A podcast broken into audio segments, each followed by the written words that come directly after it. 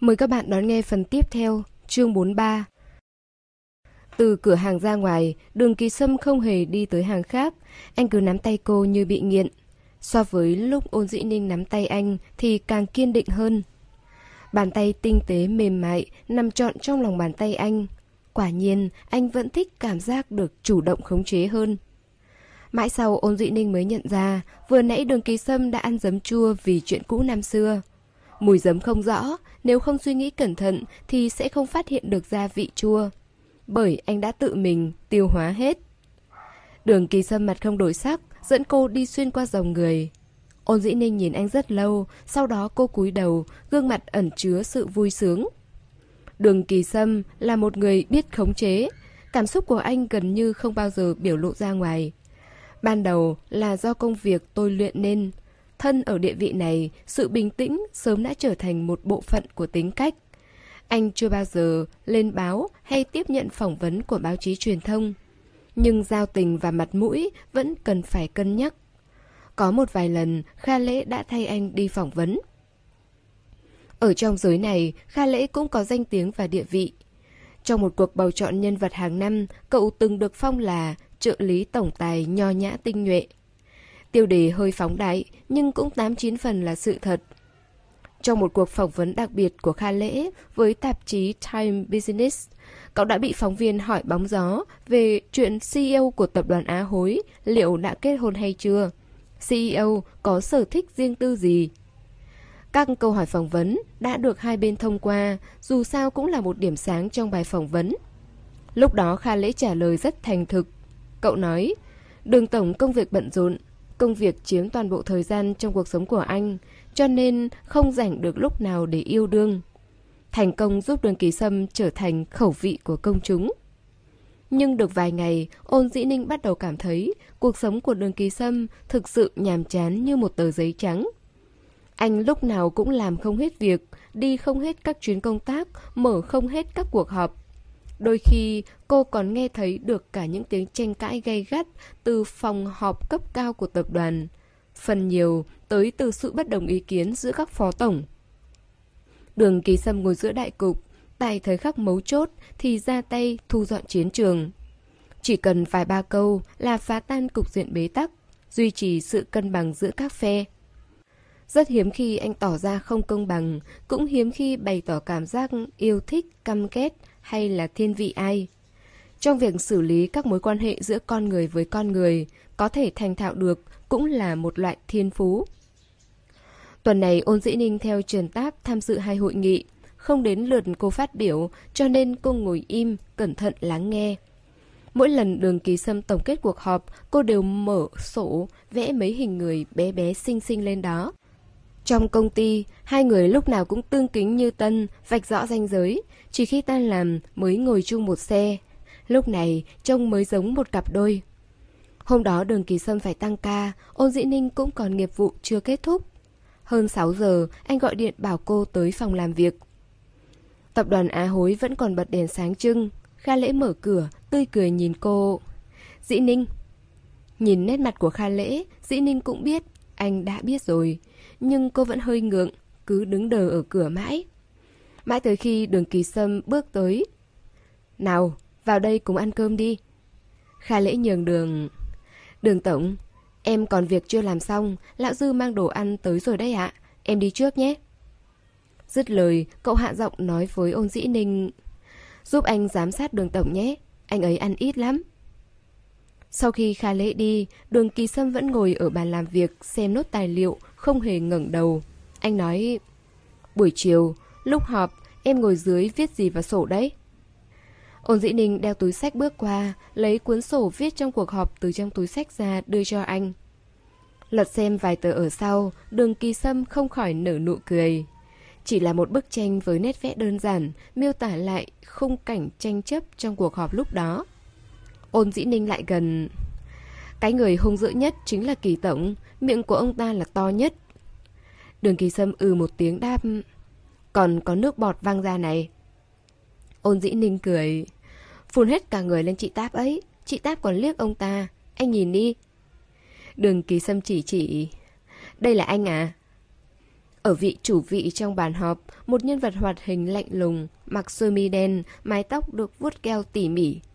Ôn dĩ ninh mím môi, hơi nghiêng mặt về phía anh thì thầm. Anh là người đẹp trai nhất trong phòng. Đường kỳ sâm phấn chấn, nhìn cô bình tĩnh hỏi. Đứng có mệt không? Hả? Ngồi xuống đi. Không đợi cô phản ứng kịp thì anh đã thuận thế ôm lấy eo cô, hơi nghiêng chân rồi kéo cô. Ôn dĩ ninh bị bất ngờ không kịp đề phòng, cứ như vậy ngồi xuống đùi phải của anh. Đường kỳ sâm siết chặt lấy thẳng lưng cô, bàn tay vòng ra phía trước, tiếp tục ôm ấp. Cảm anh đặt lên vai cô, hít hà mùi hương nơi cần cổ, hòa với mùi hương mái tóc, mềm mại, gần gũi, đi vào lòng người. Đường kỳ sâm khẽ thở dài, cảm giác mệt mỏi như tan biến. Ôn dĩ ninh cứng ngắc không dám di chuyển, sống lưng thẳng tắp. Một lát sau, đường kỳ sâm thở dài. Anh đang ôm khúc gỗ phải không nhỉ? Thả lỏng đi, niệm niệm. Ôn dĩ ninh bối rối giải thích. Em nặng, sợ đè lên anh. Đường kỳ sâm đáp. Dạ dày anh không tốt, nhưng chân anh thì không có bệnh đâu. Em không cần sợ đè hỏng. Qua vài giây, ôn dĩ ninh rốt cục cũng thả lỏng hơn. Đường kỳ sâm cầm điện thoại lên, chụp lại cái người đẹp trai nhất trong đó, rồi thay nó làm ảnh đại diện WeChat. Ôn dĩ ninh cười. Phong cách này không hợp với anh đâu sếp ơi. Đường kỳ sâm thản nhiên nói, anh thấy hợp lắm. Khi anh mở WeChat đổi ảnh đại diện, ôn dĩ ninh vô tình lướt qua danh sách các trò chuyện của anh. Người gần nhất anh nhắn tin là An An. Bên dưới tên còn hiển thị tin nhắn mới nhất. Tối nay, anh có tối không? Không thể phân biệt được ai là người gửi tin nhắn đó, là đường kỳ sâm hay là đối phương. Bởi vì hai từ anh em giống nhau. Ôn dĩ ninh vốn không có chủ ý đọc nó, cũng chỉ lướt qua vài giây rồi thôi, không nghĩ ngợi nhiều. Hai người duy trì tư thế này tới tận khi đường kỳ sâm đọc xong tài liệu cuối cùng. Sau đó, anh vỗ eo cô. Ăn cơm thôi. Vài chiếc hộp giữ nhiệt tinh xảo được đặt cẩn thận trên bàn trà. Có thể nhận ra đó không phải mấy món bình thường mua được ở bên ngoài. Có gà hầm nấm, củ sen xào, bánh xốp đường trắng, còn vài món đa dạng nữa. Ngay cả món chính cũng là cơm sốt bào ngư. Đường ký sâm đưa đũa cho cô. Dì Vú ở nhà nấu đấy, tay nghề của dì ấy không tệ. Món canh này là món sở trường nhất, em nếm thử đi. Ôn dĩ ninh uống một ngụm canh, đột nhiên cô nghĩ tới... Người nhà anh tới à? Lão Dư về lấy, rồi đưa đến. Ôn dĩ ninh khịt mũi, kìm nén sự khẩn trương, nhỏ giọng nói... Anh đúng là khó nuôi. Đường kỳ sâm cười... Khó nuôi sao? Ôn dĩ ninh né tránh ánh mắt chăm chú của anh. Cũng không phải quá khó nuôi, đó chỉ là một đề tài khó mà trả lời thôi. Ánh mắt đường kỳ sâm thâm thúy, giọng nói trầm thấp. Vậy em có nuôi không? Con người này đúng là cố ý, trêu chọc mãi tới nghiện rồi. Ôn dĩ ninh không bị cuốn vào trò đùa của anh. Cô nhìn anh, gõ vào bát cơm nói Bát cơm này, bát canh này, thức ăn này Trong vòng 10 phút phải ăn xong cho em Đường kỳ sâm, anh 35 tuổi rồi đấy Sao ăn một bữa cơm mà cũng khiến người ta phải lo lắng thế hả? Nếu mà thế thì có cho em cũng không nhận đâu. Mà thôi, anh đừng ăn nữa, mua một bình sữa về mà tu đi. Đường kỳ sâm ngây người rồi phá lên cười sảng khoái. Một lát sau anh nói Tối thứ sáu tuần này anh có bữa tiệc xã giao anh sẽ bảo lão dư đưa em về Ôn dị ninh lập tức lắc đầu Không cần đâu Buổi tối em cũng có việc rồi Đường kỳ sâm không hỏi cụ thể là người lớn cả rồi, ai cũng có đời tư riêng. Mối quan hệ dù có thân thiết thế nào cũng phải học được cách tôn trọng đối phương. Trên phương diện này, đường kỳ sâm rất văn minh, độ lượng. Anh không thích ép buộc người ta. Cô có thể thông báo với anh một câu đã đủ chứng tỏ rồi. Còn về chuyện cô đi cùng ai, làm những gì, anh không cần hỏi tới. Ôn dĩ ninh đồng ý đi cùng Trần Tử Du. Mấy hôm trước, Tiểu thiếu gia này tới phòng làm việc nói muốn nhờ cô giúp một chuyện. Tối thứ sáu, buổi đấu giá từ thiện được tổ chức ở Trung tâm Triển lãm và Hội nghị quốc tế. Loại hoạt động này hầu như đều có kịch bản sẵn giống nhau. Có rất nhiều minh tinh và những người có sức ảnh hưởng xã hội tham gia để tăng thêm sức chú ý của công chúng. Loại hoạt động có mức độ quảng bá cao như này đúng là chuyện tốt, ai mà chẳng tình nguyện thêu gấm trên hoa. Trần Táp có rất nhiều vé mời mấy hoạt động kiểu này. Trần Tử Du muốn tới là bởi lần này có một linh minh tinh Hollywood từ Mỹ góp mặt. Trần Tử Du là fan cuồng của anh ta, cho nên rất muốn được gặp mặt. Trần Tam vốn không muốn đưa vé, nhưng Trần Tử Du kéo theo ôn dĩ ninh xuống nước. Anh chàng nói rằng chỉ đi cùng chị gái. Ôn dĩ ninh cười mắng cậu tiền trảm hậu tấu, nhưng vẫn đồng ý làm bia đỡ đạn. Trần Tử Du là một học sinh, cho nên trong giới hiếm ai biết cậu là con trai của Trần Táp. Hôm nay Trần Tử Du ăn mặc ra vẻ vô cùng nghiêm chỉnh đứng đắn. Trông cậu vẫn còn những nét ngây ngô, nhưng cơ thể đã bắt đầu có bóng dáng của người trưởng thành. Lúc này khoác lên mình một bộ âu phục, càng thêm bắt mắt. Ngược lại, ôn dĩ ninh đơn giản hơn nhiều, cô chỉ mặc một chiếc váy trắng thắt eo. Sau khi tan làm, thay một đôi giày cao gót là xong. Vé của hai người có vị trí khá gần sân khấu. Ôn dĩ ninh không có hứng thú với mấy cuộc đấu giá. Trần Tử Du nói nhỏ với cô Bên trái kia là CEO của công ty tài chính từng theo đuổi mẹ em. Miệng như con vịt, thế mà dám theo đuổi người ta. Đúng là cóc kẻ muốn ăn thịt thiên Nga. Ôn dĩ ninh cau mày. Đừng sỉ nhục người khác. Trần Tử Du coi thường. Em còn sợ sỉ nhục con vịt với con cóc ấy. Ôn dĩ ninh thấp giọng. Nếu như bố cậu và bọn họ cùng theo đuổi chị Táp, thì cậu thích ai? Ai em cũng không thích. Bọn họ đi mà tự dùng bản lĩnh của mình mà tranh giành vị trí đứng đầu chứ. Trần Tử Du bất cần nói rồi cọ vào vai cô. Này, chị trông thấy người kia không? Theo ánh mắt Trần Tử Du, Ôn Dĩ Ninh nhìn qua hàng ghế đầu tiên bên trái. Đó là một người phụ nữ trung niên, rất có khí chất. Gương mặt được chăm sóc tốt nên không nhìn ra được tuổi tác. Bà mặc một bộ lễ phục kiểu sườn xám, vai choàng một chiếc khăn màu xanh khói, tóc búi cao vút, tay đeo một đôi khuyên bằng phỉ thúy, càng tôn lên sự cao quý của bà. Bên cạnh bà là trưởng ban tổ chức, nói chuyện bằng thái độ cung kính. Trần Tử Du cất tiếng Mẹ của đường tổng đấy. Trong lòng ô dĩ ninh thoáng căng thẳng, cô nhanh chóng rời mắt. Dì cảnh lợi hại lắm, dì ấy là chủ tịch danh dự của buổi tiệc từ thiện này đấy. Năm nào dì ấy cũng tham gia. Trần Tử Du không tiếc lời giới thiệu. Dì Cảnh là người Nam Kinh, cả nhà đều là quan chức. Chị ôn, chị từng tới nhà đường tổng chưa? Nhà bọn họ có lẽ có quy tắc hơi nhiều, chắc không được thoải mái lắm. Em còn chả dám nhai kẹo cao su trước mặt dì Cảnh cơ. Tài ôn dĩ ninh tựa như thính hơn hẳn. Dù Trần Tử Du có nói nhỏ, nhưng hiệu quả mang lại vô cùng chấn động, khiến màng nhĩ cô cứ ong ong. Cô cố gắng để nén cảm xúc, thỉnh thoảng liếc mắt nhìn về phía cảnh An Dương. Phụ nữ ở độ tuổi này, khí chất và địa vị xã hội nên có thì bà đều có đủ, và đủ một cách không thể soi mói. Vẻ đẹp của bà tinh xảo, lộng lẫy, như tơ như lụa cao quý. Vừa nhìn là biết ngũ quan đường kỳ sâm được thừa kế từ ai. Sau khi kết thúc phiên đấu giá, chương trình tiếp theo là tiệc rượu. Trong điện thoại của Trần Tử Du có rất nhiều ảnh của thần tượng, nhưng cậu vẫn chưa thỏa mãn. Đang tính xem có thể chụp chung với idol không. Sau đó, có người nhận ra Trần Tử Du.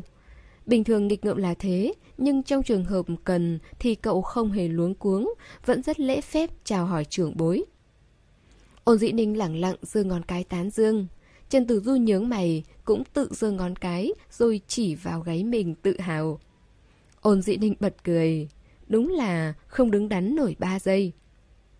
Tử Du Lúc này có người bước tới gần, giọng nói truyền tới từ phía sau. Trần Tử Du quay đầu, nhìn lại, lập tức cung kính. Con chào gì cảnh? Ôn dĩ ninh theo bản năng đứng thẳng lưng, xoay người lại. Hội trưởng Trần vừa nói trông thấy con. Dì tưởng cậu ấy nhìn nhầm, không ngờ đúng là con thật. Mẹ con đâu? Ngữ điệu của cảnh An Dương rất có cảm xúc, tốc độ chậm rãi, phát âm rõ ràng, không hoảng hốt, không rối loạn, thể hiện rõ sự uy nghiêm.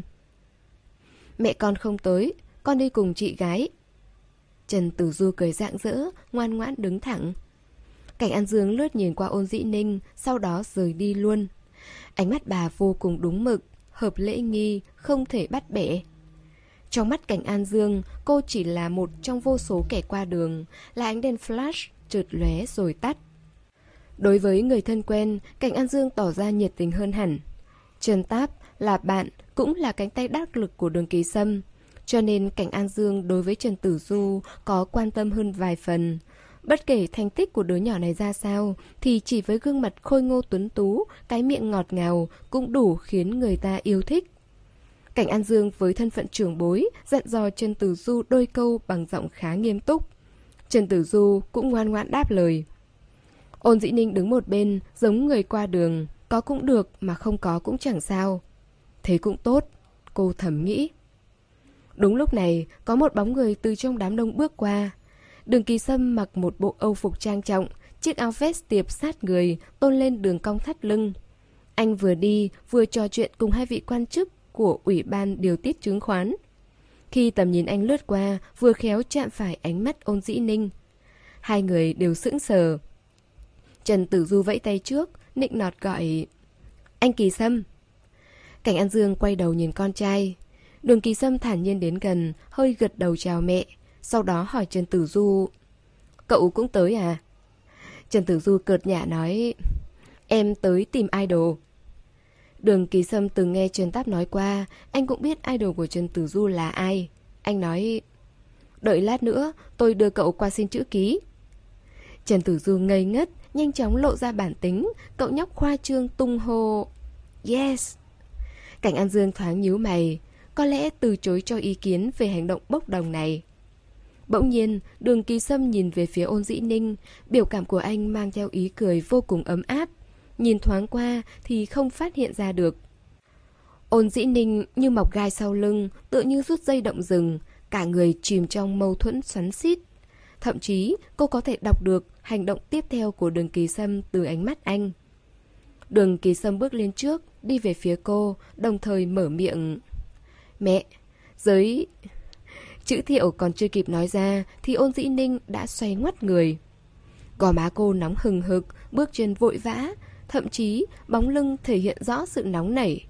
Câu nói giới thiệu cho mẹ của đường kỳ sâm bị trứng lại nơi đầu lưỡi. Cảnh An Dương không mấy bận tâm, ngay từ đầu sự tồn tại của ôn dĩ ninh đối với bà đã rất thấp, cho nên cô đi hay ở, bà cũng không quan tâm. Bà chỉ nhắc nhở đường kỳ sâm, con qua chào hỏi bác An đi. Ôn dĩ ninh bước ra khỏi phòng tiệc, gió đêm hè dính dớp và nóng rực. Thoáng cái, thổi bay hơi lạnh theo ra từ trong phòng. Ôn dĩ ninh phòng má, rồi thở hắt ra, xoa nắn lòng bàn tay đầy mồ hôi lạnh. Đường kỳ sâm gọi điện tới, ôn dĩ ninh nhanh chóng bắt máy. Anh nói, ở cổng đợi anh 5 phút. Chưa đầy 3 phút anh đã ra, anh bước tới trước mặt cô. Lúc cô ngẩng đầu, anh có thể nhìn ra được ánh mắt ảm đạm của cô. Anh trầm mặc, không nói thêm gì cả, lặng lẽ vuốt mấy sợi tóc rối trên trán cô. Đi thôi. Ôn dĩ ninh lưỡng lự. Anh xong việc rồi à? Đường kỳ sâm vẫn không lên tiếng, chỉ để lại một bóng lưng. Ôn dĩ ninh biết anh còn giận. Thật ra bây giờ tỉnh táo nghĩ lại, vừa rồi cô hoàn toàn chỉ nghĩ cho bản thân. Hành động của cô đã làm tổn thương sự nhiệt tình của anh. Hai người trầm mặc vào trong xe ngồi, đường kỳ sâm chưa vội lái đi. Dây an toàn cũng chưa thắt, anh tựa vào lưng ghế, nhắm mắt lại nghỉ ngơi. Ôn dĩ ninh lên tiếng, anh nghỉ một lát đi, để em lái cho. Đường kỳ sâm lắc đầu, mở mắt ngồi thẳng dậy, thắt dây an toàn rồi khởi động xe. Bữa tiệc này bắt đầu lúc 6 giờ, muốn ăn ngon một bữa, cơ bản là chuyện không tưởng. Ôn dĩ ninh nhìn anh nhẹ nhàng nói Anh đã ăn gì chưa? Không kịp ăn, anh từ công ty tới đây luôn. Quần áo là lão dư chuẩn bị sẵn trong xe. Sắc mặt đường kỳ sâm tĩnh lặng, giọng nói bình thường, không thể nhìn ra chút tâm tình nào. Không biết là do quá hổ thẹn hay là do áp suất trong xe. Theo bản năng, ôn dĩ ninh nói Em xin lỗi. Đường kỳ sâm mắt nhìn thẳng, đầu không nhúc nhích, gò má gầy gò, chán cao đầy đặn. Ánh đèn neon ngoài cửa sổ rõ ràng âm thầm xẹt qua, phát họa nên từng đường nét hoàn mỹ trên gương mặt anh. Sau một hồi im lặng, lung dừng ở ngã tư, anh thản nhiên lên tiếng. Anh đói, nấu cơm cho anh. Đây không phải lần đầu tiên ôn dĩ ninh tới nhà đường kỳ sâm. Sau khi đường kỳ sâm vào nhà, anh cởi giày rồi đi chân trần ra ghế sofa ngồi.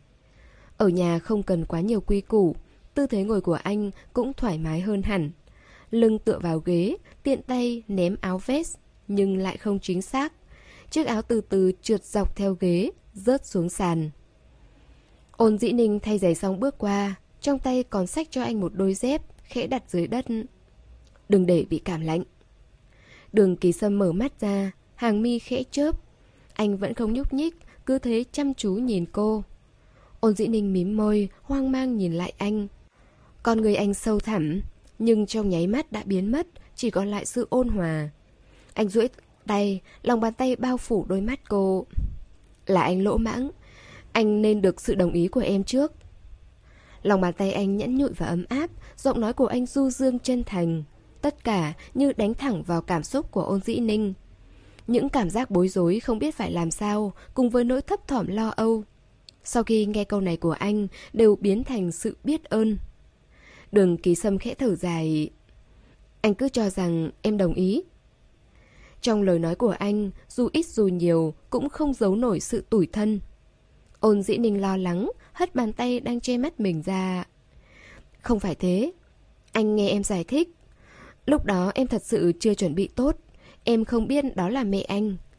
Ờ, à không, em biết, em biết. Nhưng đó là do Trần Tử Du nói cho em trong buổi đấu giá. Mẹ anh lại không biết em. Quá bất ngờ. Em còn chưa sẵn sàng. Không phải là em không muốn. Cô cuống quýt vội vã giải thích, vội đến nỗi ngọng nghịu, cắn cả vào lưỡi, đau điếng người. Nhưng cô vẫn không quên nhìn anh bằng đôi mắt ướt át, thì thầm lặp lại. Em xin lỗi. Đường kỳ sâm chớp mắt, nhìn nét mặt khó đoán, tựa như không thể bị tác động. Ôn dĩ ninh cúi đầu, duy trì tư thế cứng ngắc, trong lòng cô cảm thấy thất bại và nản lòng. Đường kỳ sâm từ tốn đứng dậy, đi tới trước mặt ôn dĩ ninh. Cô đang ngồi, cái đầu bé nhỏ cúi xuống đầy thất vọng. Đường ký sâm giữ lấy cái cô, rồi ôm cô vào trong lòng.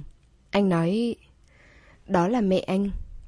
Anh đã quá muốn giới thiệu em với bà mà quên mất cảm nhận của em. Cũng quên mất em chưa thích ứng kịp. Về sau anh sẽ thương lượng với em. Em muốn hay không muốn, bất kể yêu cầu gì, em cũng có thể nói với anh. Hôm nay anh không hề giận em. Là anh, anh giận bản thân mình. Đường kỳ sâm thoáng dừng lại, rồi bất đắc dĩ nói... Anh sợ em lại do dự, cứ giữ trong lòng không nói ra. Hoặc dù anh có giải thích gì thì em cũng không tin tưởng. Một lần bị rắn cắn, 10 năm sợ dây thừng. Bài học này làm sao anh quên được. Ôn dĩ ninh dán mặt vào bụng anh, im lặng không lên tiếng, cứ thế bất động. Tay đường kỳ sâm nhẹ nhàng mà kiên nhẫn vuốt ve mái tóc cô. Anh trầm lắng, chiều mến, thương xót vỗ về an ủi. Để đi được tới ngày hôm nay, hai người đã từng phải bước qua từng bước khó khăn, trải qua mọi sự chắc trở. Cách xa nhiều năm, dù chỉ là ánh mắt, cũng khiến bọn họ phải thận trọng. Mãi lâu sau, ôn dĩ ninh khản giọng nói Đường kỳ sâm, bụng anh kêu gì kìa? Đường kỳ sâm bật cười, càng cười, bụng càng rung, anh cúi đầu hỏi Sao? Nó kêu gì? Ôn dĩ ninh đổi hướng, áp má phải vào bụng anh nghe ngóng, rồi ầu dầu dĩ nói Nó nói cô gái đang dán vào bụng anh, rất xinh đẹp. Ý cười trên gương mặt đường kỳ sâm càng sâu, cơ thể anh càng sung dữ dội. Ôn dĩ ninh ngẩng đầu, ghi cầm vào người anh, đôi mắt lấp lánh. Anh xem kìa, nó lại nói nữa này. Ngoan nào. Đường kỳ sâm xoa đầu cô, cụp mắt nói...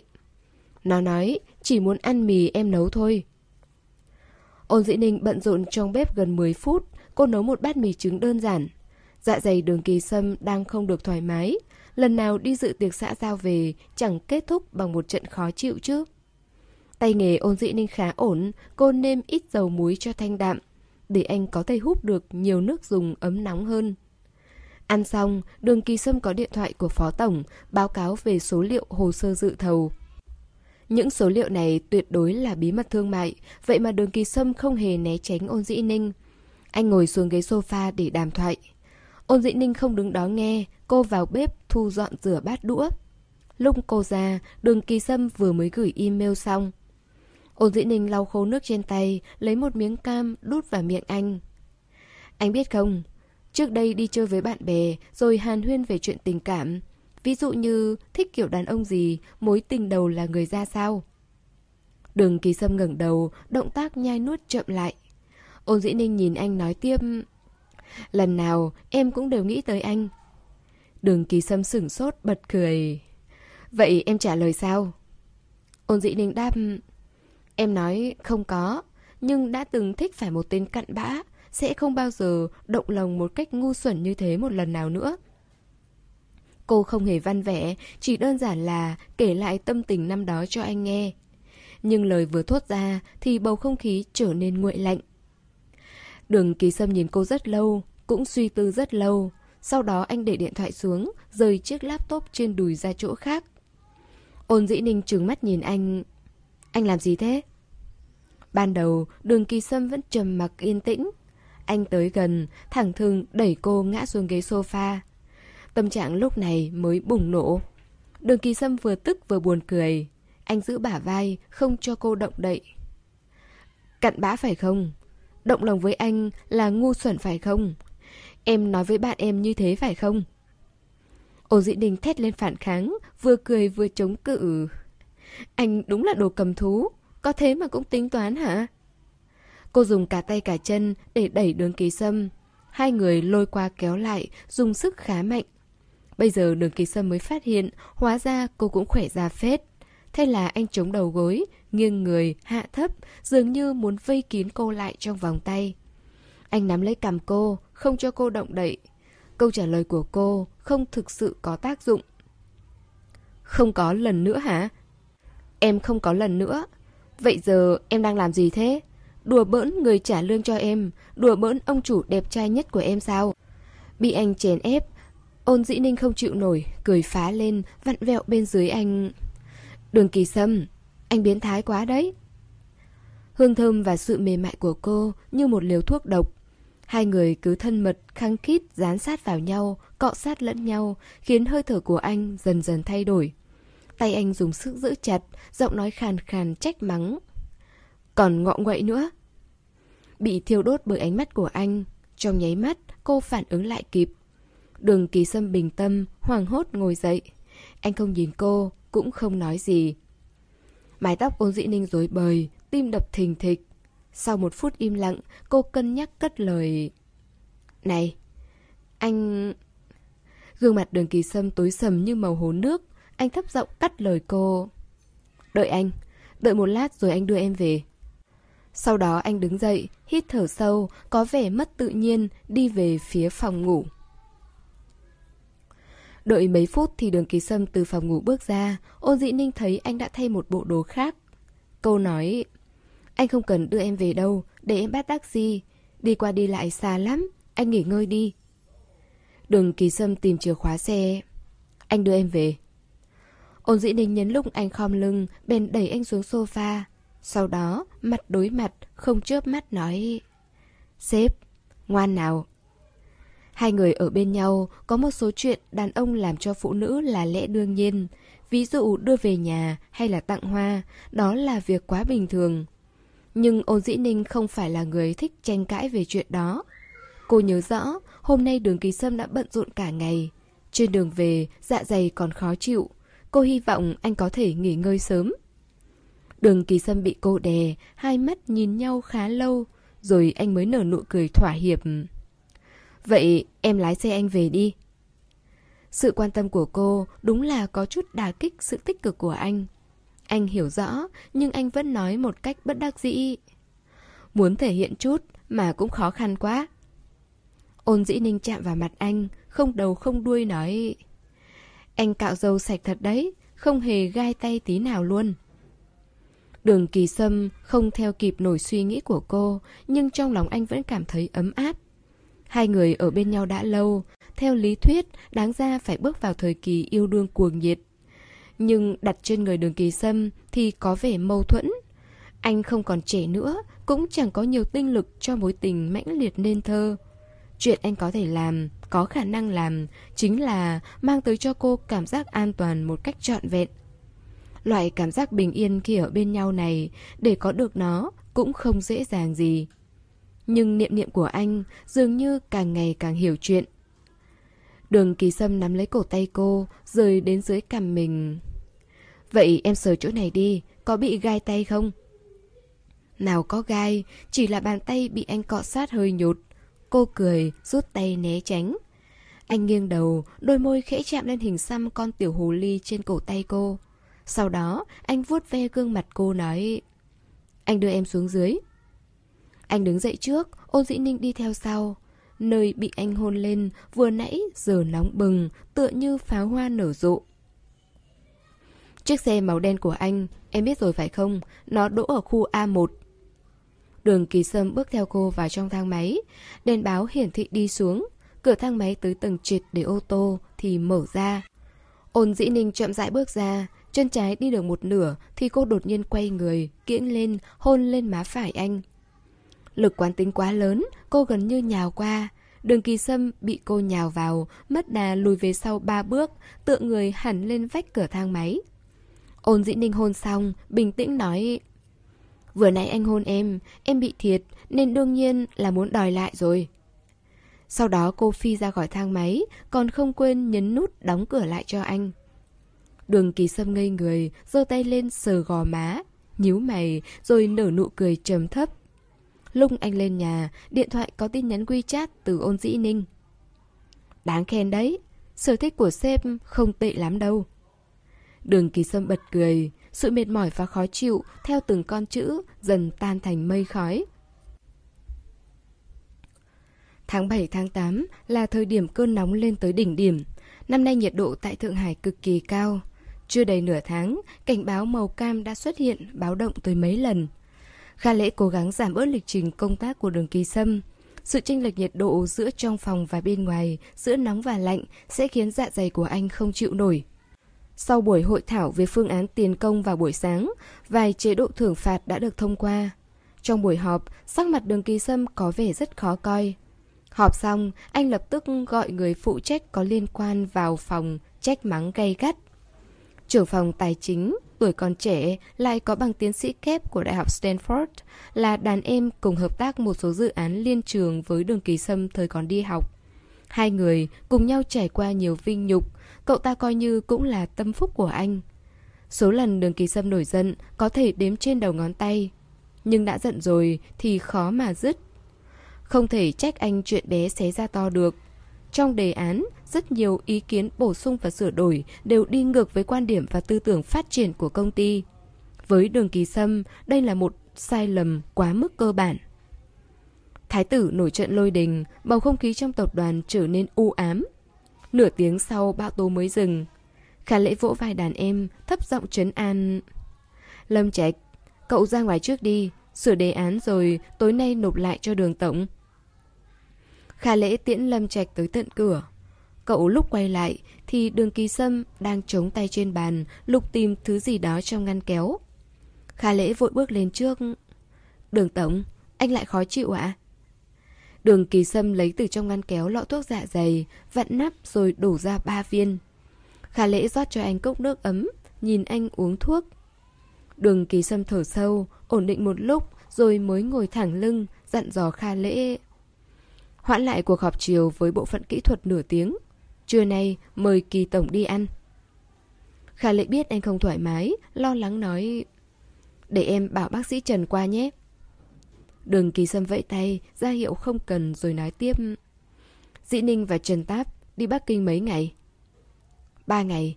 Triển lãm quốc tế lần này rất quan trọng, một số ông trùm quảng cáo ở nước ngoài đều tham gia. Phó giám đốc đài truyền hình X cũng tới. Trần Tam rất để tâm tới Dĩ Ninh. Đường Kỳ Sâm đương nhiên biết, loại sự kiện công nghiệp thế này chỉ có thể gặp chứ không thể cầu. Trần Táp đã sẵn lòng dẫn ôn dĩ ninh đi theo thì đây chính là một cơ hội quý giá với cô để có thể gia tăng mạng lưới xã giao và tích lũy kiến thức chuyên ngành. Cơn đau dạ dày đã giảm bớt, Đường kỳ sâm mở bảng biểu báo cáo, bắt đầu làm việc. Anh nói, bữa tiệc chiêu đãi buổi trưa cũng hủy đi, tôi phải về nhà một chuyến. Đường ra có quy định bất thành văn, mỗi tháng đường kỳ sâm phải về nhà một lần. Nếu công việc quá bận rộn không dành nổi thời gian thì anh cũng gọi điện cho ông cụ hỏi thăm vài câu. Biết anh về, dì vú nuôi đã chỉnh nhiệt độ điều hòa lên cao, giảm bớt sự chênh lệch nhiệt độ. Đường kỳ sâm vừa bước vào nhà, dì đã mang tách trà nóng qua, thân thiết gọi. Kỳ sâm về rồi hả? Ấy, sắc mặt có tốt hơn lần trước nhỉ? Nghe tiếng động, cảnh An Dương bước xuống tầng, bà khoác một chiếc áo choàng lụa sa tanh. Trông phong thái, chẳng khác gì danh môn khuê nữ ngày xưa. Bà nhìn con trai vài lần rồi hài lòng nói Tinh thần được thế này là tốt Đường kỳ sâm ngồi trên sofa, gác chéo chân, thong thả uống hết cốc trà nóng. Sau đó, đặt bát xuống rồi đi lên thư phòng. Đường thư vanh đang luyện chữ trong thư phòng. Tuổi tác đã lớn nên ban đêm ông cụ thường khoác thêm một chiếc... Ờ, uh, dài bằng vải bông. Sau khi bước vào, đường kỳ sâm sán tay áo giúp ông cụ mài mực. Ông cụ đang viết một đoạn trong Trần Tình Biểu. Nét chữ của ông vô cùng hào hùng, khí thế. Hồi nhỏ, đường kỳ sâm cũng từng học qua thư pháp.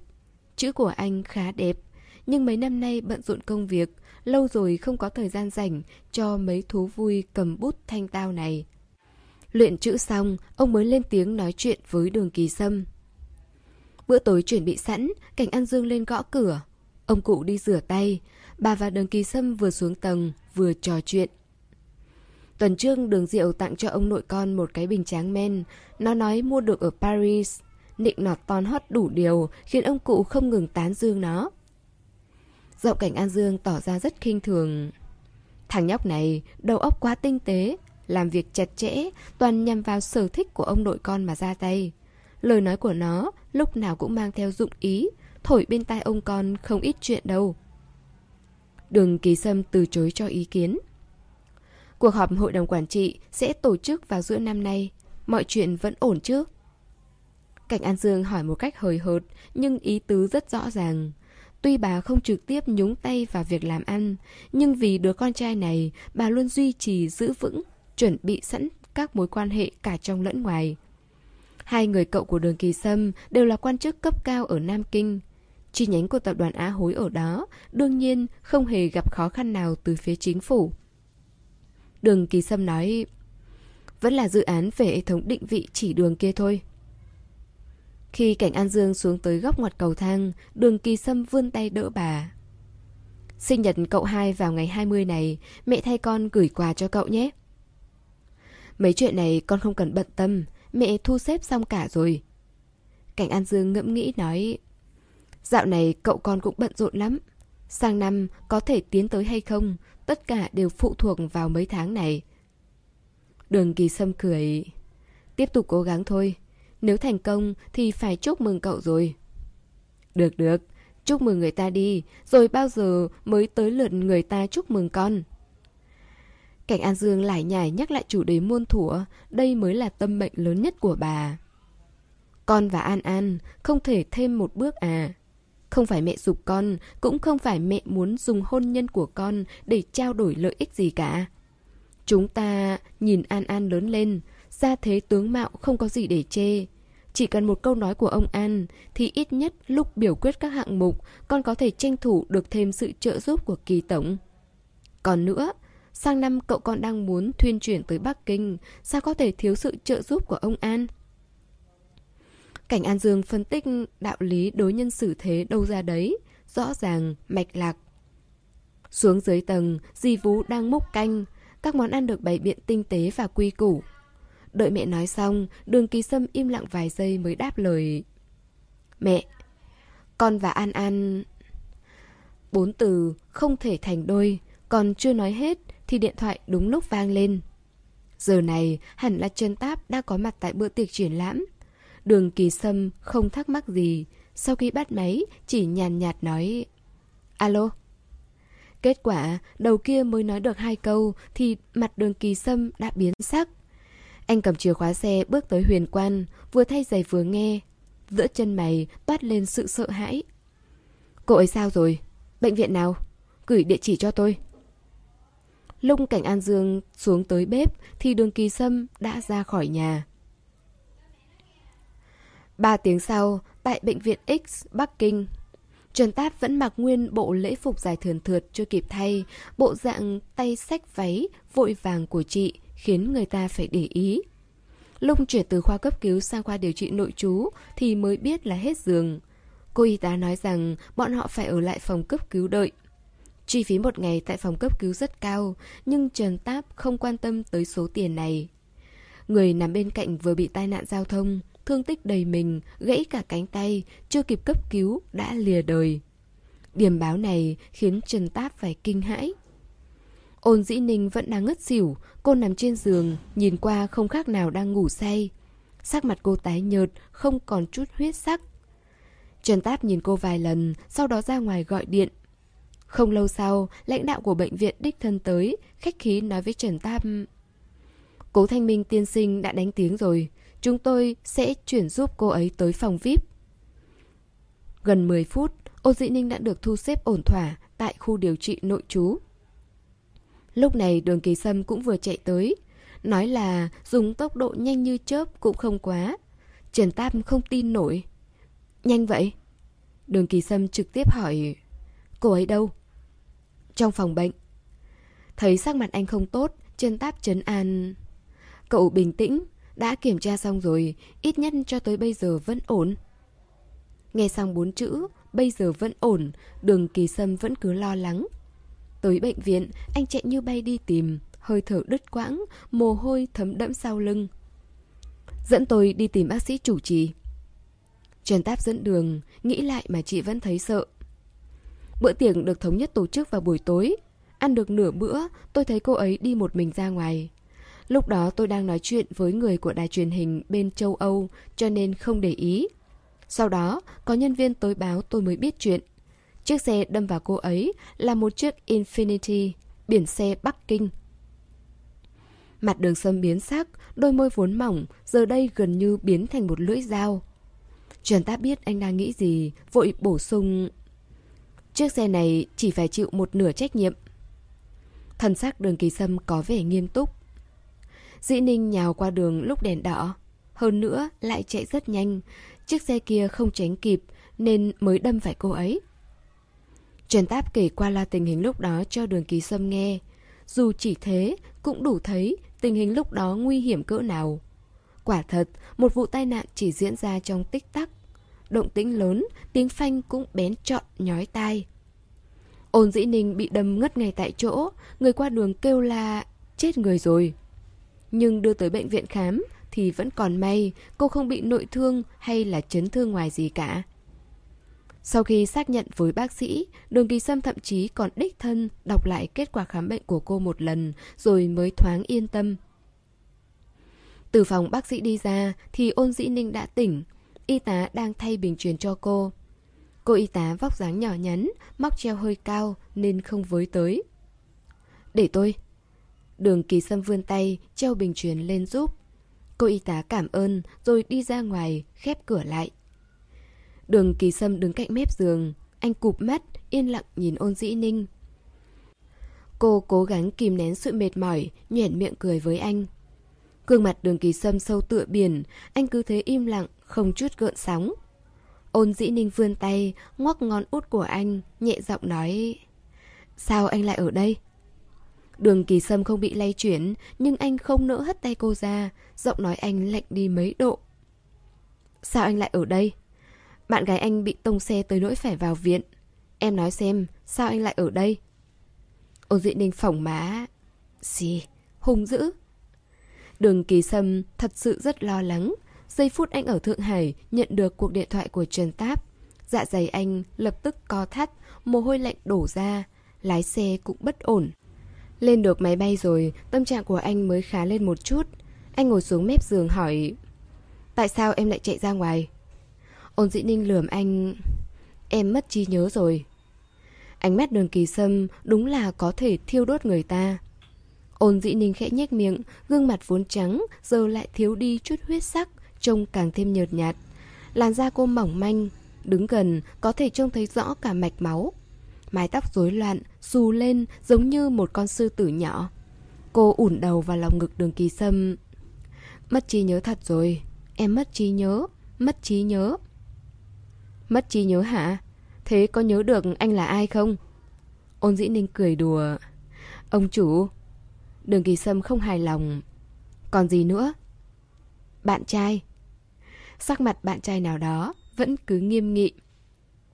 Ôn dĩ ninh mím môi cười, rồi nhanh chóng hôn lên mặt anh, khẽ thì thầm. Đường kỳ sâm, em thích anh. Trái tim anh không thể ngó lơ được nữa, anh giữ chặt cô trong lòng, bó tay nói. Về Thượng Hải, em ở nhà anh mấy hôm đi, anh để gì tới chăm sóc em.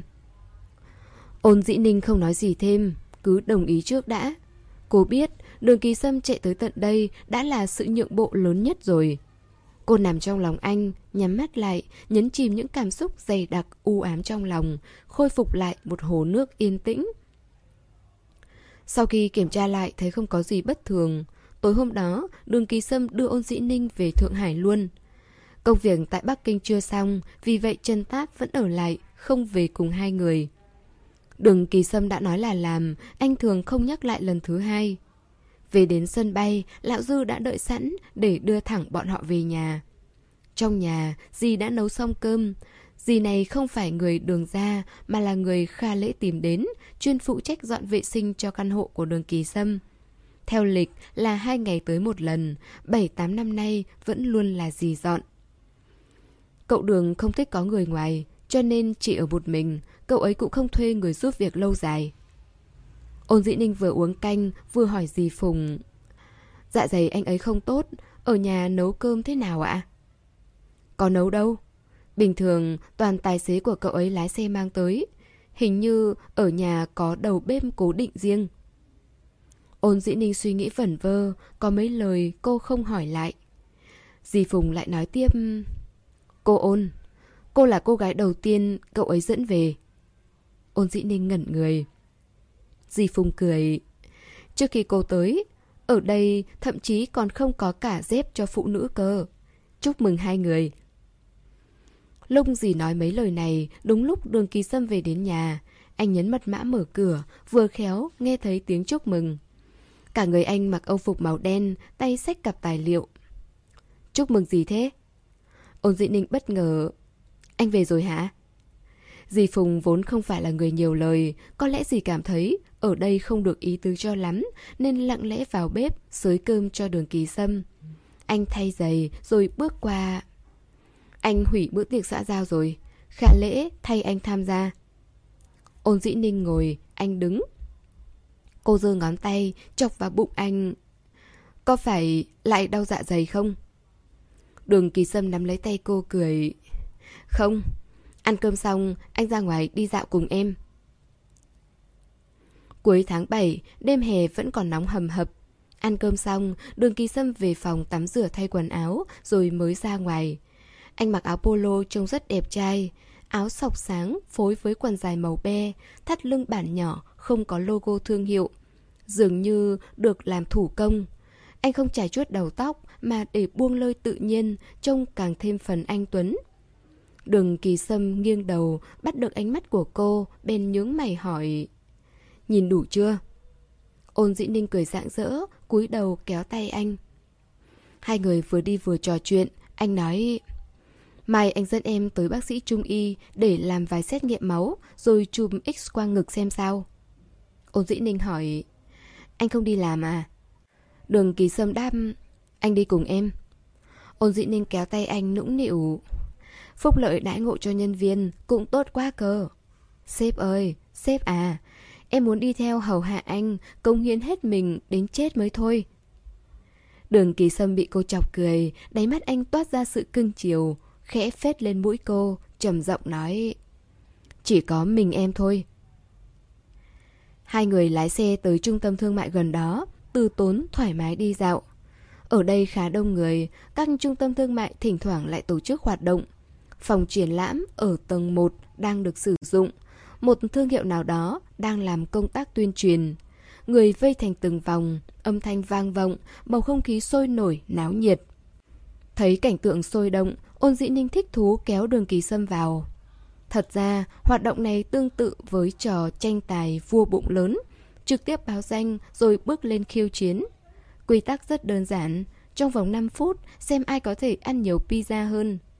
Loại hoạt động này cũng là một mánh lưới quảng cáo, nhưng lại hấp dẫn hơn so với ca hát nhảy múa thông thường. Giữa đám đông, đường kỳ sâm có vẻ như không khớp lắm. Anh thoáng lui ra ngoài, đứng trước quầy trưng bày giải thưởng.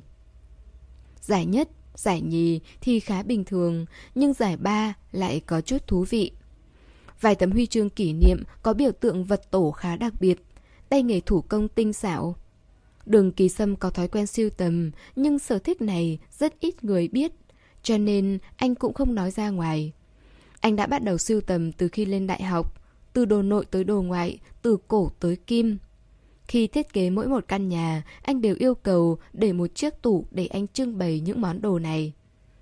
Anh chưa từng đề cập chuyện này với ôn dĩ ninh, nhưng khi cô giúp anh tìm thuốc lần trước, đã nhìn thấy trong ngăn kéo của anh. Lúc cô quay ra, thấy sự tập trung trong mắt anh, cô bèn hỏi Anh thích không? Đường kỳ sâm đang mải nhìn, chỉ ậm ừ đáp Trông đẹp phết Hai người im lặng một lát Rồi ôn dĩ ninh nhẹ nhàng nói Vậy em sẽ thắng nó vì anh Hả? Đường kỳ sâm nghiêng đầu Ôn dĩ ninh chớp mắt nhìn anh Xoay người bước vào đám đông Tới khi đường kỳ sâm phản ứng kịp Niệm niệm Thì đã không còn kịp nữa Kiểu trò chơi tương tác trực tiếp tại chỗ thế này Hầu như ai cũng có thể tham dự nhưng nam chiếm phần đông hơn vì cũng không phải thi đấu gì đẹp mắt. Ôn dĩ ninh chạy tới chỗ ghi danh, người phụ trách vừa thấy người đẹp bèn lập tức hớn hở cho cô tham gia vào đội, lên sân khấu thi đấu. Đường kỳ sâm đứng ngay hàng đầu, nói với người đang đứng trên sân khấu. Xuống đi. Ôn dĩ ninh đứng nghe MC nói không ngừng, khoa trương hâm nóng bầu không khí. Cô đứng nghe mà cũng thấy choáng váng. Nhưng dường như ánh mắt của đường kỳ sâm đã tiếp thêm cho cô sức mạnh. Cô nở một nụ cười ngốc nghếch. MC phỏng vấn... Người đẹp ơi, cô muốn được hạng mấy? Ôn dĩ ninh đáp rõ ràng... Bộ huy chương kỷ niệm kia là hạng nào thì tôi sẽ lấy hạng đó. Cả hội trường cười vang. Đường kỳ sâm nhìn cô, lắng nghe cô. Cảm giác vui sướng đã mất từ lâu, chợt quay về, xâm nhập từ chân, truyền thẳng tới đỉnh đầu. MC hô to. Bắt đầu. Ôn dĩ ninh cúi nhìn mười mấy hộp pizza trên bàn, vùi đầu ra sức ăn. Trong tay cô cầm một chai nước, cứ ăn được hai cái thì uống một hớp. Cô sử dụng cả hai tay, xé pizza liên tục cho vào miệng. Ôn dĩ ninh đúng là liều mạng, không chút dè dặt, dốc toàn tâm toàn ý vào cuộc đấu. Sự nghiêm túc, tự tin của cô đã kích động bầu không khí, người vây xem càng lúc càng đông. Đường kỳ sâm đứng đó, cả người như trầm xuống, anh chăm chú nhìn cô bằng đôi mắt ấm áp. Thời gian còn lại 10 giây, ôn dị ninh nuốt xuống miếng pizza cuối cùng. Sau đó, giơ cao tay, làm thành biểu tượng chữ V, rồi cào lên. Hạng 3. Miệng cô vương đầy mảnh vụn, má phồng lên, tóc rơi buông lơi trên sườn mặt. Đôi mắt cô thẳng thắn và mãnh liệt, cô buông cánh tay xuống, ngón trỏ chỉ thẳng về phía đường kỳ sâm. Dù hình ảnh lúc này của cô không được đẹp mắt cho lắm, nhưng cô vẫn bày tỏ bằng sự chân thành và phấn khích. Hạng 3, dành tặng cho bạn trai của tôi. Khoảnh khắc đó, cả bầu trời sao như xa vào đôi mắt cô, không bị cản trở, không bị khuất phục. Trái tim ban sơ của người thiếu nữ 5 năm trước như được hồi sinh, dạng dỡ, trong trẻo, tựa ánh ban mai. Nụ cười của ôn dĩ ninh ấm áp hơn bao giờ hết anh có thể trông thấy thấp thoáng bóng hình năm xưa. Đường kỳ sâm đứng ở đó, lặng lẽ ngắm nhìn cô. Tất cả những tiếng ồn ào huyên náo như cơn thủy triều lên xuống tới lui.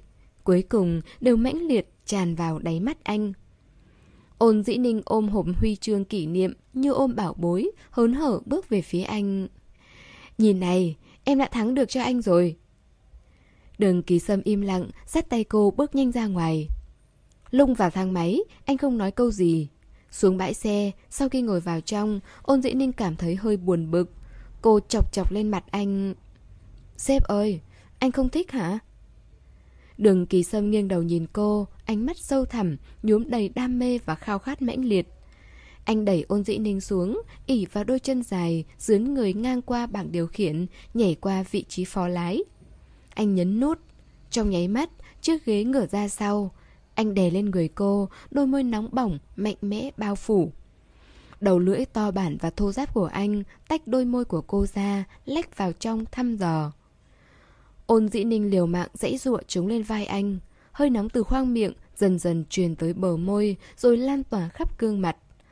Cần cổ cô nóng rực, toàn thân bắt đầu run rẩy. Đôi tay cô không biết từ lúc nào đã ôm chặt lấy cổ anh. Đường kỳ sâm dừng lại một giây để nhìn cô. Cái gọi thiên đường nhân gian là cả đời đều bị nhấn chìm trong ánh mắt này. Đường kỳ sâm khẽ chớp mắt, khóe mắt vằn đỏ, không có chỗ dung thân. Cứ thế, lan tỏa đều khắp. Nụ hôn đầu tiên của hai người không được lãng mạn cho lắm, chỉ là môi răng khăng khít, thậm chí còn lẫn cả hương vị pizza. Nhưng lúc đó, đôi mắt ôn dĩ ninh ngập tràn ánh sao, chiếu sáng sinh mệnh đường kỳ sâm. Hôn tới khi không thở được nữa, đường kỳ sâm mới vùi đầu vào cần cổ cô khẽ thở. Anh nghiêng mặt, kề sát môi lên động mạch ở gáy cô. Cảm giác từng nhịp đập. Anh chống người ngồi dậy, bình tĩnh nở nụ cười dịu dàng. Dọa em sợ hả? Đường kỳ sâm đưa tay vuốt ve khóe mắt cô, khẽ hỏi. Sợ không? Ôn dĩ ninh lắc đầu. Đường kỳ sâm nói. Vậy thì thêm lần nữa. Bàn tay đang đặt nơi khóe mắt cô rời xuống, ôm lấy gáy cô, kéo sát vào người mình. Những nụ hôn lại ập tới. Lần này, ôn dĩ ninh tự nhiên ôm lấy hông anh, ngẩng đầu đón nhận. Đường kỳ sâm liếm môi, khẽ cười. Niệm niệm của anh ngoan lắm.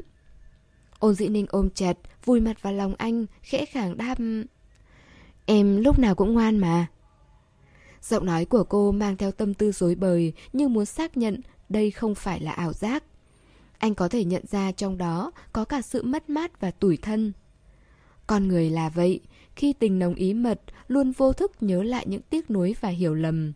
Những vết sẹo đã đóng vẩy cùng với nỗi đau. Đường kỳ sâm xoa đầu cô. Là anh không tốt. Ôn dĩ ninh khẽ ngẩng đầu, nửa ánh mắt phát họa trên gương mặt anh. Anh thích gì ở em? Đường kỳ sâm nghiêm túc suy nghĩ, rồi trả lời.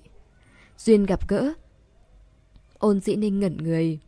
Trước đây cô cũng từng hỏi qua vấn đề này. Tuổi trẻ bốc đồng, kiêu căng, ngạo mạn, cứ nhất quyết muốn moi được câu trả lời từ miệng anh. Khi ấy, lúc nào anh cũng lạnh nhạt như sương mù sớm mai, tự như vĩnh viễn không gì có thể tác động tới. Khung cảnh hôm đó, cũng ở trong xe, cô bướng bỉnh, hất hàm, chất vấn anh.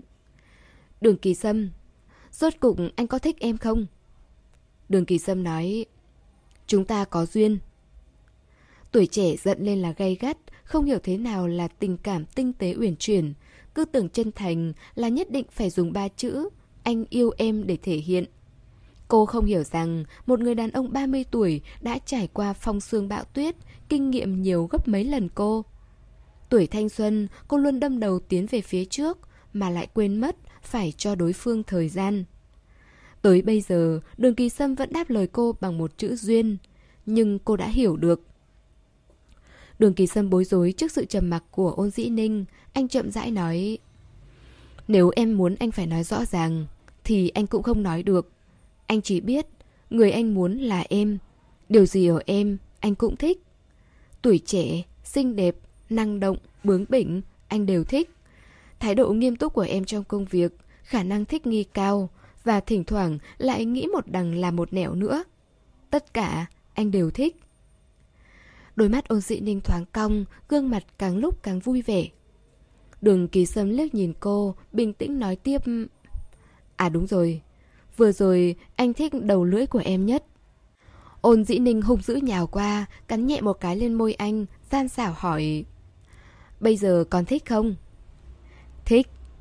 Đường kỳ sâm cụng chán vào chán cô, cố tình dùng sóng mũi cao của mình, cọ sát mũi cô, trầm giọng cười. Thích chết đi được. Náo loạn chiến miên một hồi, hai người ngồi lại vị trí. Từ ghế phó lái băng qua ghế lái, đường kỳ sâm cảm thấy hơi nóng, liền bật điều hòa. Anh muốn lạnh nhanh nên bật một phát xuống tận 19 độ. Ôn dĩ ninh không nói gì, lặng lẽ chỉnh lại lên 25 độ. Đường kỳ sâm bật cười, nắm lấy tay cô. Dĩ ninh. Dạ. Anh siết chặt tay cô, đặt lên môi hôn nhẹ, giống như đang trịnh trọng khắc lên đó dấu ấn của một lời cam kết. Anh nói, anh hứa với em, từ nay về sau sẽ chăm sóc cơ thể mình thật tốt. Ôn dĩ ninh đột nhiên thất thần, rồi cô mỉm cười, rút tay lại, sau đó giơ ngón cái, đóng dấu lên trán anh. Cô đáp, được, sống lâu trăm tuổi. Ôn dĩ ninh ở nhà đường kỳ sâm nghỉ ngơi khoảng 2-3 ngày, rồi nhân lúc đi trên đường, cô nói sẽ không qua đó nữa. Lúc đó đồng ý ở lại, chẳng qua để cho anh yên tâm. Nhưng dù sao cũng không được tiện. Bản thân cô tự biết cân nhắc. Hai người ở bên nhau không phải dạng xét đánh tuế lửa. Đương nhiên cô không bài xích việc tiến thêm một bước nữa. Nhưng không cần thiết phải quá gấp gáp. Cứ từ từ thuyền tới cầu thì tự nhiên thẳng là thoải mái nhất. Vài năm lăn lộn đủ để biến một cô gái trở thành một người phụ nữ. Đương nhiên, suy nghĩ cũng sẽ chín chắn theo. Đối với đường kỳ sâm, tinh trùng xông lên não không phải là việc mà anh sẽ làm. Huống hồ thời gian còn dài, hai người đâu phải chỉ ở bên nhau một sớm một chiều. Ở tuổi này, điều mà anh khát vọng hơn cả là bình yên, là an ổn. Hai người tâm ý tương thông.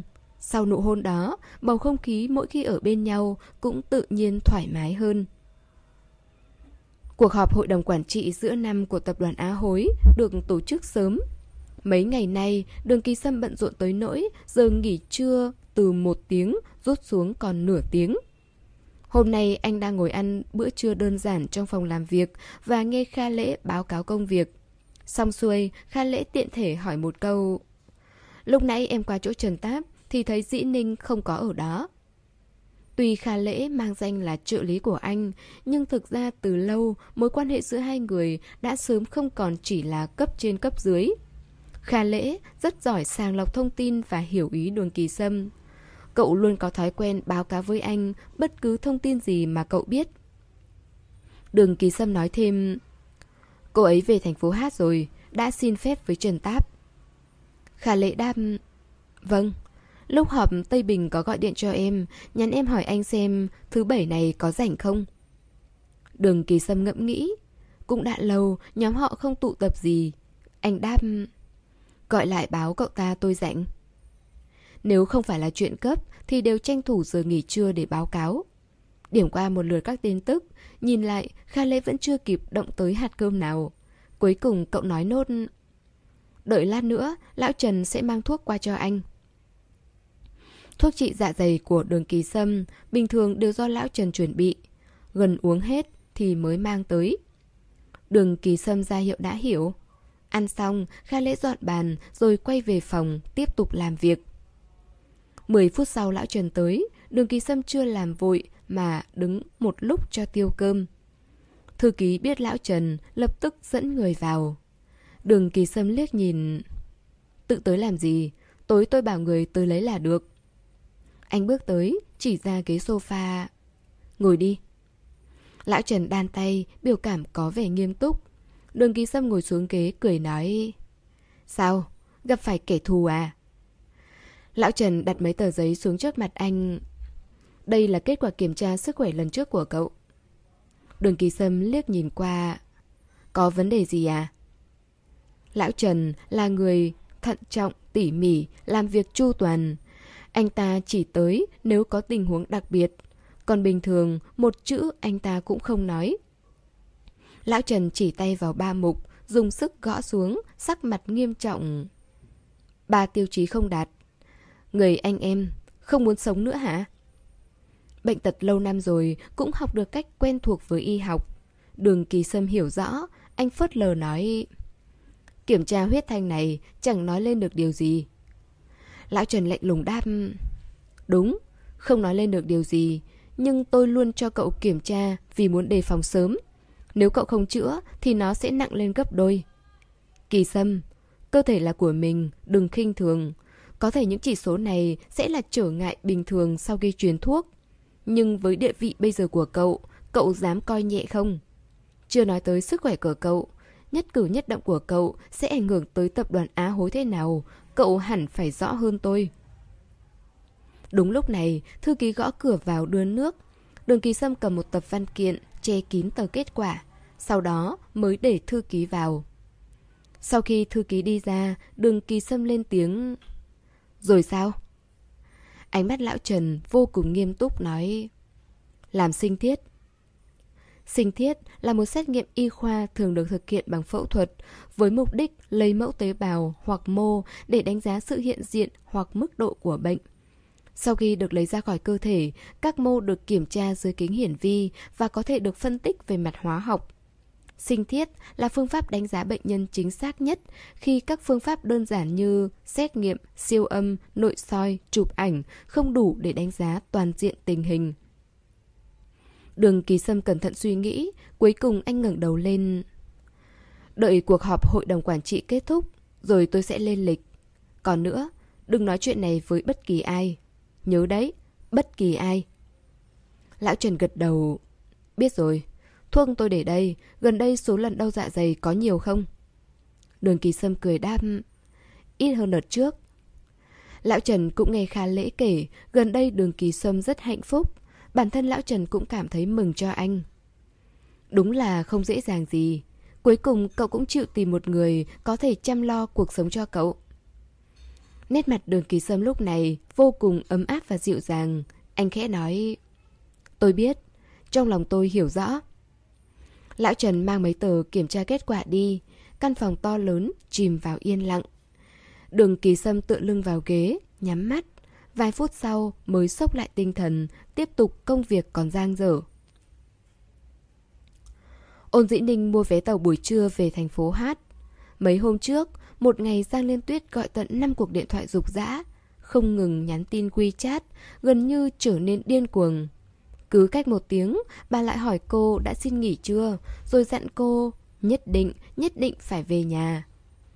Gần đây ôn dĩ ninh xin nghỉ hơi nhiều. Hôm qua, lúc tới chỗ Trần Táp để xin nghỉ, cô còn cảm thấy quá xấu hổ để mở lời. Nhưng cuối cùng, cô vẫn phải nghe lời Giang Liên Tuyết. Tiểu khu cũ kỹ nhà cô đã được đưa vào dự tính quy hoạch. Tin tức thật giả lẫn lộn lan truyền nhiều năm nay. Đột nhiên một tuần trước, có văn kiện của đảng được phát xuống. Mọi chuyện đã định sẵn, nơi này sẽ sớm bị phá rỡ. Những chuyện kiểu này, một khi đã được ra thông cáo thì hiệu suất sẽ rất nhanh. Bên trên đưa ra yêu cầu mỗi hộ gia đình phải tới đồn công an để thẩm tra đối chiếu tư liệu.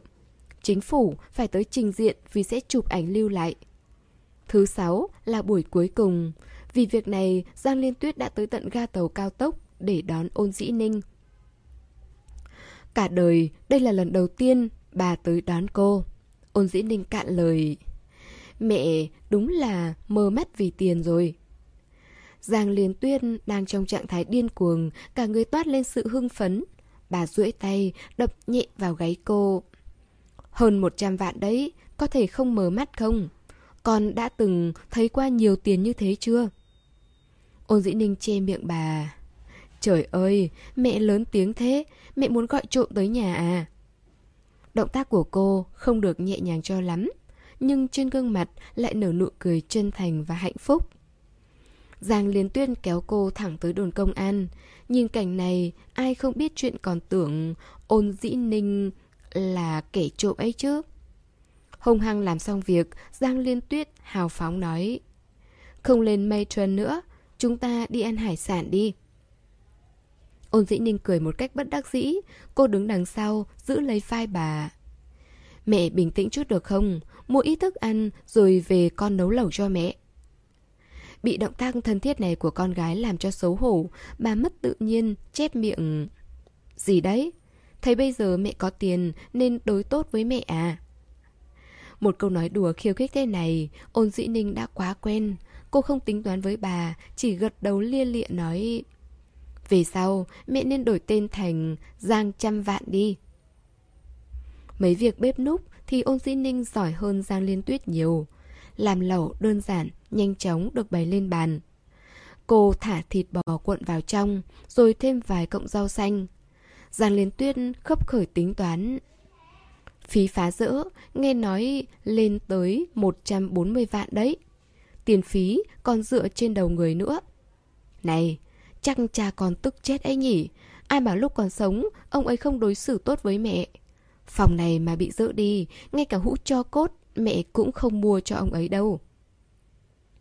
Con rể của Trần Thúy Mỹ còn mua cho bà ta cái gì mà LV ấy. Suốt ngày cứ khoe khoang trước mặt mẹ.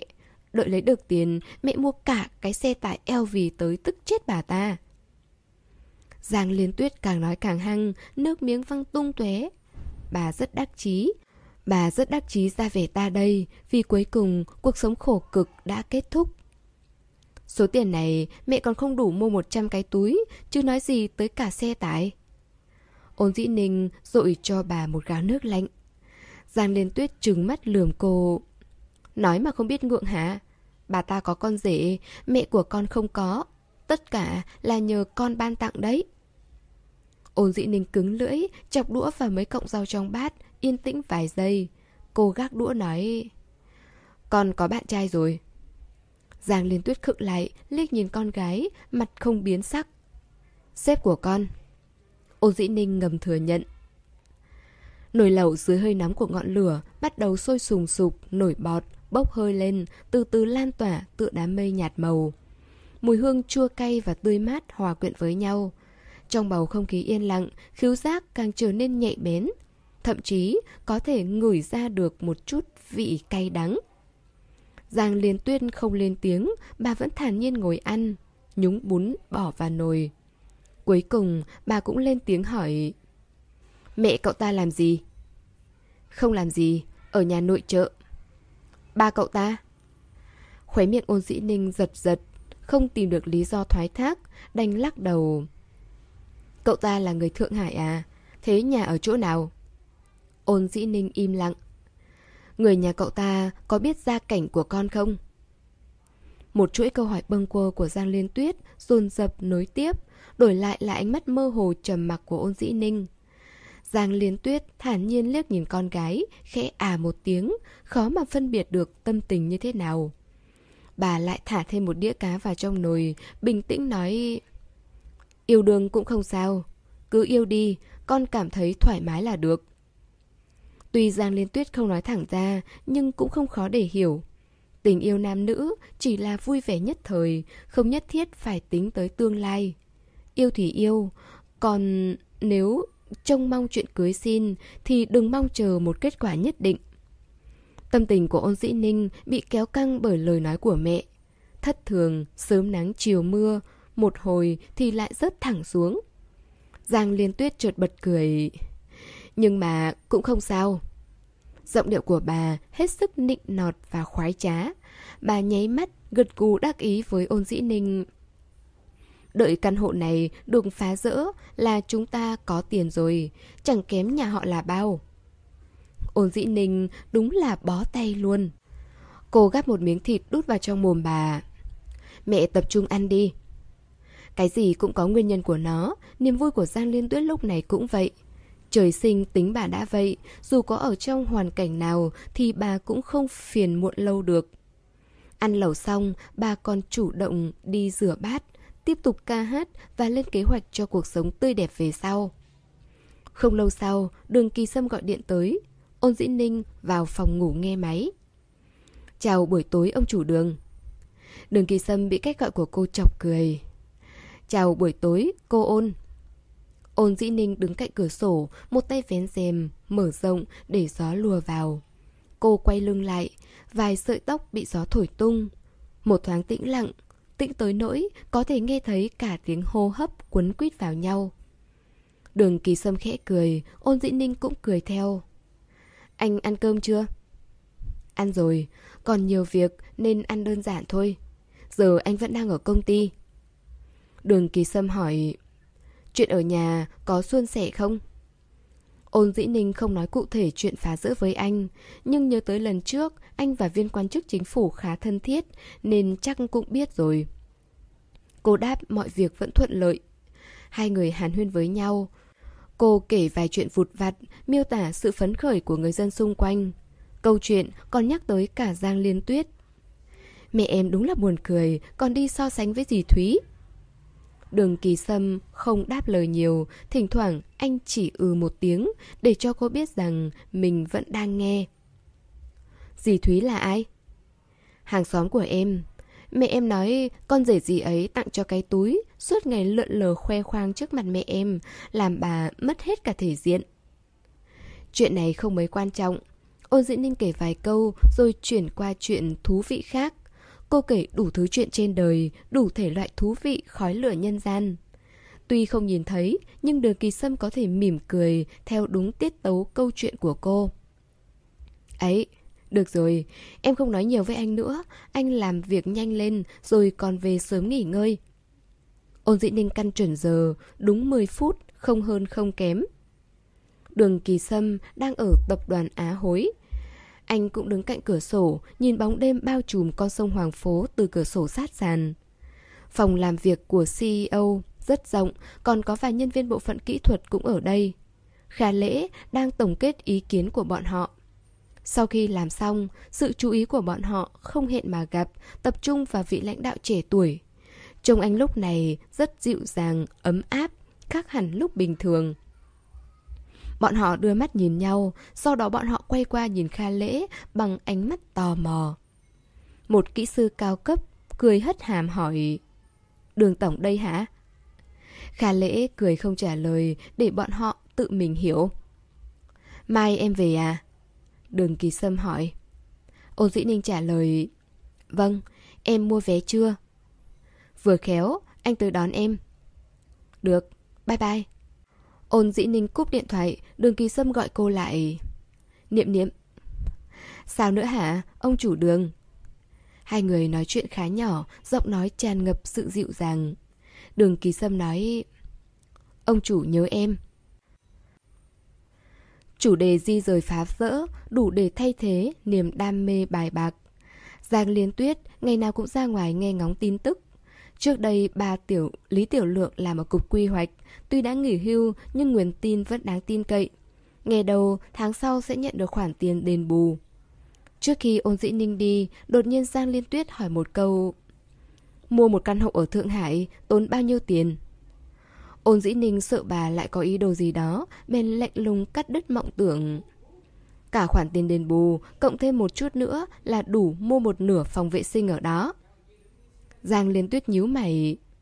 Đắt vậy hả? Ôn dĩ ninh thay giày rồi mở cửa, liếc nhìn bà nói. Còn nữa, mẹ đừng trang điểm đậm với ăn mặc giống trẻ con nữa. Biến đi. Giang Liên Tuyết đẩy con gái ra ngoài rồi đóng dầm cửa lại. 5 giờ chiều tới Thượng Hải, đường kỳ sâm đã đứng ở cổng đón cô. Khi ôn dĩ ninh thấy anh, đôi mắt cô bừng sáng. À, ông chủ lại đổi kiểu tóc nữa hả? Kiểu tóc đường kỳ sâm để hôm nay trông rất ưu tú, cũng không hẳn là đổi kiểu, chỉ là phần tóc ở bên thái dương được cắt ngắn và mỏng hơn, bớt đi vài phần sắc bén chỉn chu, nhiều thêm vài phần trẻ trung. Ôn dĩ ninh vươn tay, khẽ sờ rồi bình luận. Gai tay quá. Đường kỳ sâm vòng tay qua eo cô, đeo kính dâm rồi nói. Sao em thích sờ soạn thế? Về rồi, cho em thoải mái sờ. Cái lời này nghe thế nào cũng không đứng đắn. Ôn dĩ ninh tự nhận mình không đủ trình chống đỡ, đành phải giả bộ ngó lơ. Đường kỳ sâm nhìn thẳng vào đôi mắt cô, gương mặt toát lên ý cười. Rõ ràng là anh cố ý. Đường kỳ sâm có một thói quen, dù chủ nhật có phải đi làm thì anh cũng không mặc âu phục. Hôm nay anh mặc một bộ đồ sáng màu, đứng giữa đám đông trông không khác gì một cái móc quần áo di động. Hấp dẫn không ít ánh mắt nhìn qua. Vào trong xe, đường kỳ sâm mới nói Anh dẫn em tới một nơi.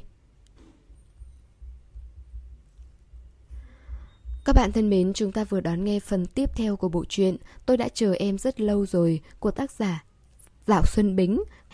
À, Xin cảm ơn tất cả các bạn đã luôn dõi theo và ủng hộ kênh truyện. Hẹn gặp lại các bạn ở phần tiếp theo. Để ủng hộ kênh, quý vị có thể để lại bình luận cũng như chia sẻ hoặc có thể ủng hộ tài chính trực tiếp về các địa chỉ đã được ghi ở phần mô tả.